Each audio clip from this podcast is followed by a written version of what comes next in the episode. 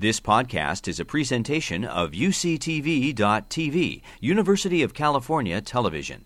Like what you learn? Help others discover UCTV podcasts by leaving a comment or rating in iTunes. I'd like to begin by acknowledging and appreciating the talk that you just heard, which really emphasizes that animals and humans can get the same diseases, and yet physicians and veterinarians rarely consult with one another and that human and non human animal commonalities can be used to diagnose, treat, and heal patients of all species.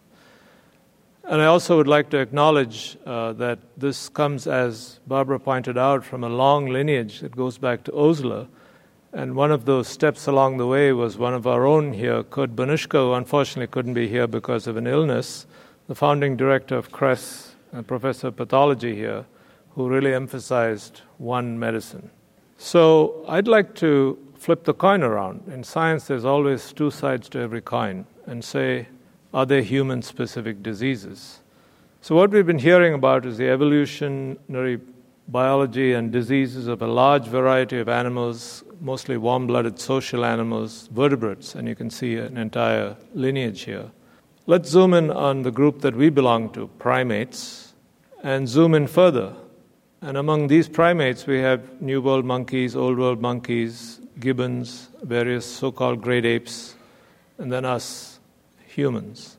If we zoom in further here, we can see that uh, we shared common ancestors with orangutans, gorillas, chimpanzees, bonobos, in a, just a very short time ago in evolutionary time.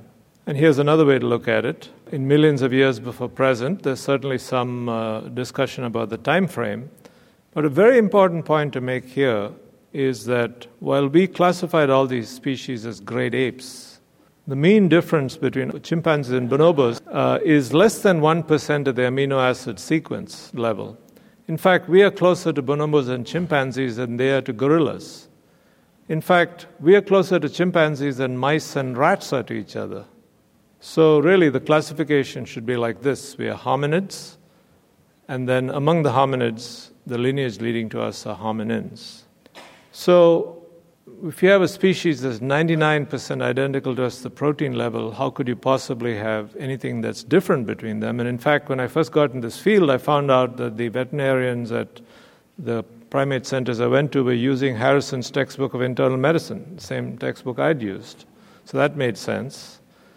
But if you want to say there's such a thing as a human specific disease, it's got to be very common in humans rarely reported in closely related species. Now, this is very important. I'm zooming in on this clade, not about things that happen at distant portions of evolution, even in captivity, and could not be experimentally reproduced in such species. And I should warn you, I'm going to talk about a few really horrible experiments that were done a long time ago that will never be done again.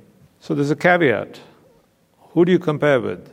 In my opinion, reliable information is limited to data on a few thousand great apes in captivity which were cared for at NIH funded facilities with full veterinary care, probably better medical care than most Americans get, and full necropsies. So, this is a reasonable data set to compare with humans. I think comparing with wild chimpanzees and self domesticated humans isn't that useful uh, in this question that we're trying to ask. So when I went to the Yerkes Primate Center and other centers and asked and said, What's the commonest cause of death in captive adult chimpanzees? They said, Heart disease, heart attacks, heart failure. So I said, Oh, it's the same thing. But then my wife, Nissi Varki, who's a pathologist, went to see what was going on. She came back and said, You fool, it's mostly a different disease. And so we got together with various experts across, including Kurt, and wrote this article that says heart disease is common in ch- humans and chimpanzees but it's mostly caused by different pathological processes. So, in comparing these two species, amazingly it turns out that while we humans, essentially all of our heart attacks are due to what you heard about atherosclerotic coronary blockade in the arteries, chimpanzees do get atherosclerosis, but it rarely ever leads to coronary thrombosis. Instead, they get this very peculiar kind of scarring in the, in the, in the myocardium, in the heart muscle, fibrosis so called interstitial myocardial fibrosis in great apes. This gives rise to abnormal rhythms, heart failure, and heart attacks. So it looks like humans, but at autopsy it's a di- different disease.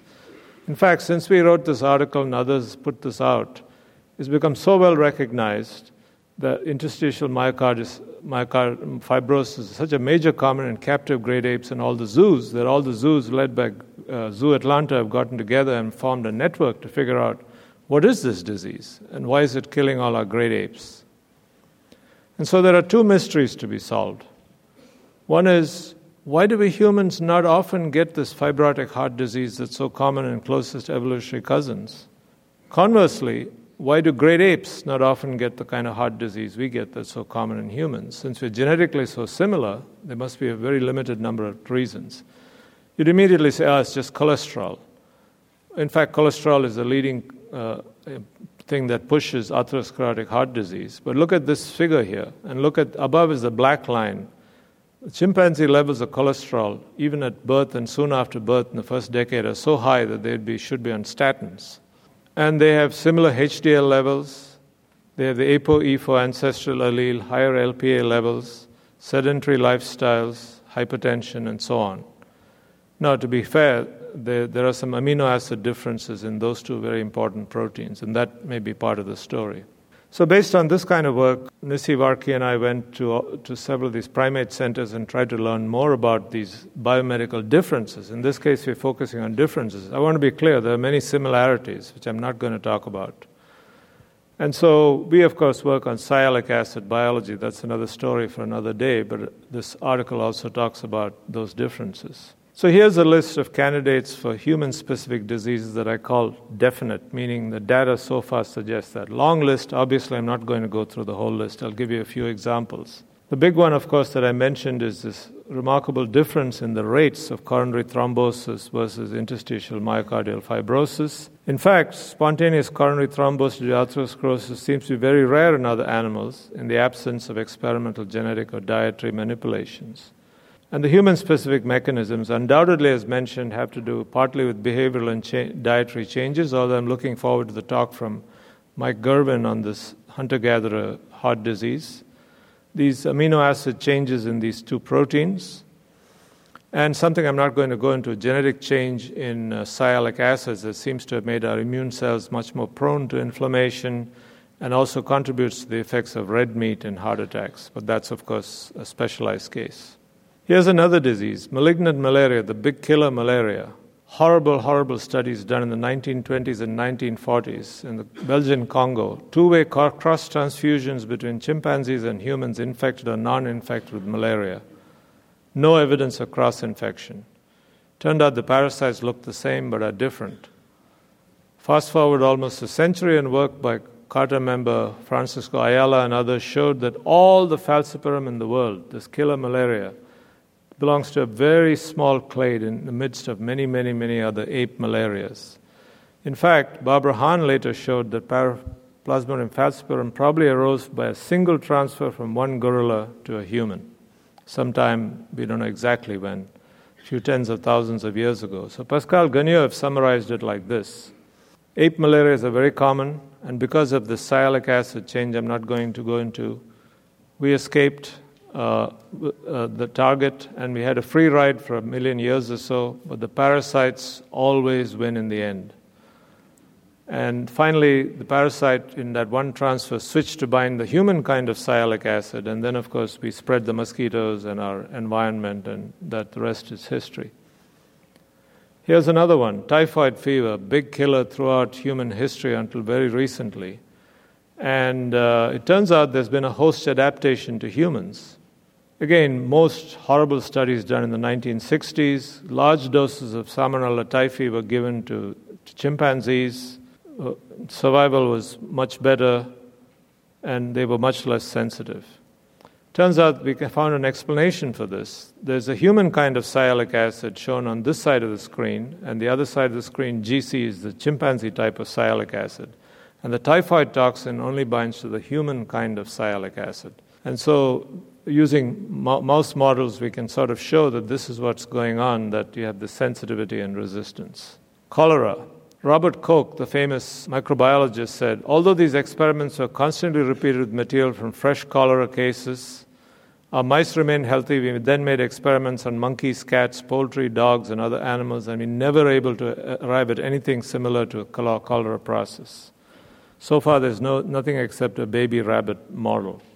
Of course, there's an explanation for this. Now, I've been talking mostly about infectious disease from Jared Diamond and others. And if you look in the bottom of the screen, you can see that certain diseases like rabies can spread throughout many animals.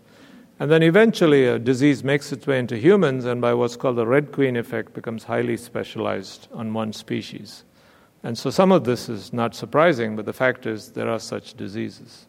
So there's one set of different definite diseases, though, that are kind of interesting. These are gonorrhea, various uh, other organisms that infect newborns, where it appears that what these bacteria have done is invent the human kind of sialic acid and coat themselves in what my colleague Victor Nizet calls uh, molecular mimicry. They're basically wolves in sheep's clothing, and they're very successful pathogens. Okay, so that's some examples. I haven't gone through all of them of human specific diseases that seem to be human specific. What about probable ones? Alzheimer's disease. Another CARTA member, Tuck Finch, has written this commentary Is Alzheimer's disease uniquely human? That Alzheimer's disease may be a human specific disease was hypothesized in 1989. Apes accumulate considerably more amyloid plaques after 40, an age at which these are uncommon in humans. Despite this early plaque buildup, ape brains have not shown dystrophic neurites near plaques. Aging great ape brains also have few tangles. We cautiously, cautiously support this hypothesis, and this is under further investigation. Carcinomas of epithelial origin. To date, of these few thousand apes cared for in captivity, not a single case of carcinoma of esophagus, lung, stomach, pancreas, colon, uterus, ovary, or prostate. And so Nissi and I looked into this and concluded that while relative carcinoma risk is a likely difference between humans and chimpanzees and other apes, a more systematic survey is needed. Of course, age is a factor, not just environment. And so you'd say, well, a lot of these diseases we've been mentioning have to do with age. But in fact, chimpanzees in captivity can live up to the age of 45, 50, occasionally even up to 60.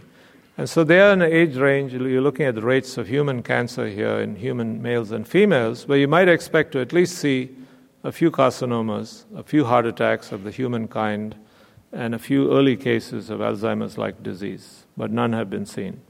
Possible examples another long list. And here we have what is called absence of evidence is not evidence of absence. We really don't know. Uh, but it's kind of interesting that bronchial asthma, uh, I've been looking for a case of bronchial asthma in a great ape, or for that matter, in a monkey.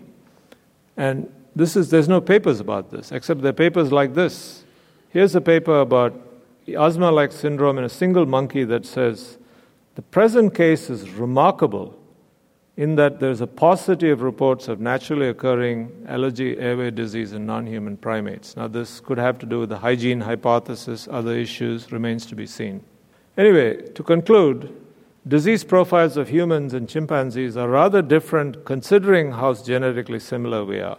Chimpanzees, contrary to the original idea of of the NIH uh, and health sciences are poor models of many human disease and should not be used to model human diseases very often, if at all. Humans, conversely, are likely to be poor models of many chimpanzee diseases. So there are huge ethical issues here. Chimpanzees are sentient beings. I wouldn't do anything to a chimpanzee I wouldn't do it to a human, and with even greater care than with humans.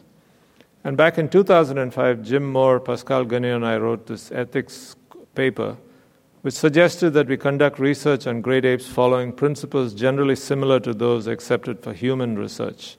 And we even suggested that the researchers should volunteer to be subjects in the same studies. Since I wrote this, I keep getting these, these, these uh, letters saying, please sign this document banning all future research on chimpanzees. And my answer is, that's a terrible idea. Would you ban all future research on humans? But unfortunately, that's what's happened. For other reasons, uh, really good reasons of getting chimpanzees out of not very good facilities and avoiding invasive research, the NIH just threw up its hand and has stopped all chimpanzee research, practically speaking. And the question is will the ban on chimpanzee research actually do more harm than good to both species? And I'll add a final corollary chimpanzees would benefit from more ethical studies of their own diseases. And I'm hoping that we can still keep this area of research open because I think it's important both for both humans and chimpanzees and the diseases that we both get. Thank you. You've been listening to a podcast by University of California Television. For more information about this program or UCTV, visit us online at uctv.tv.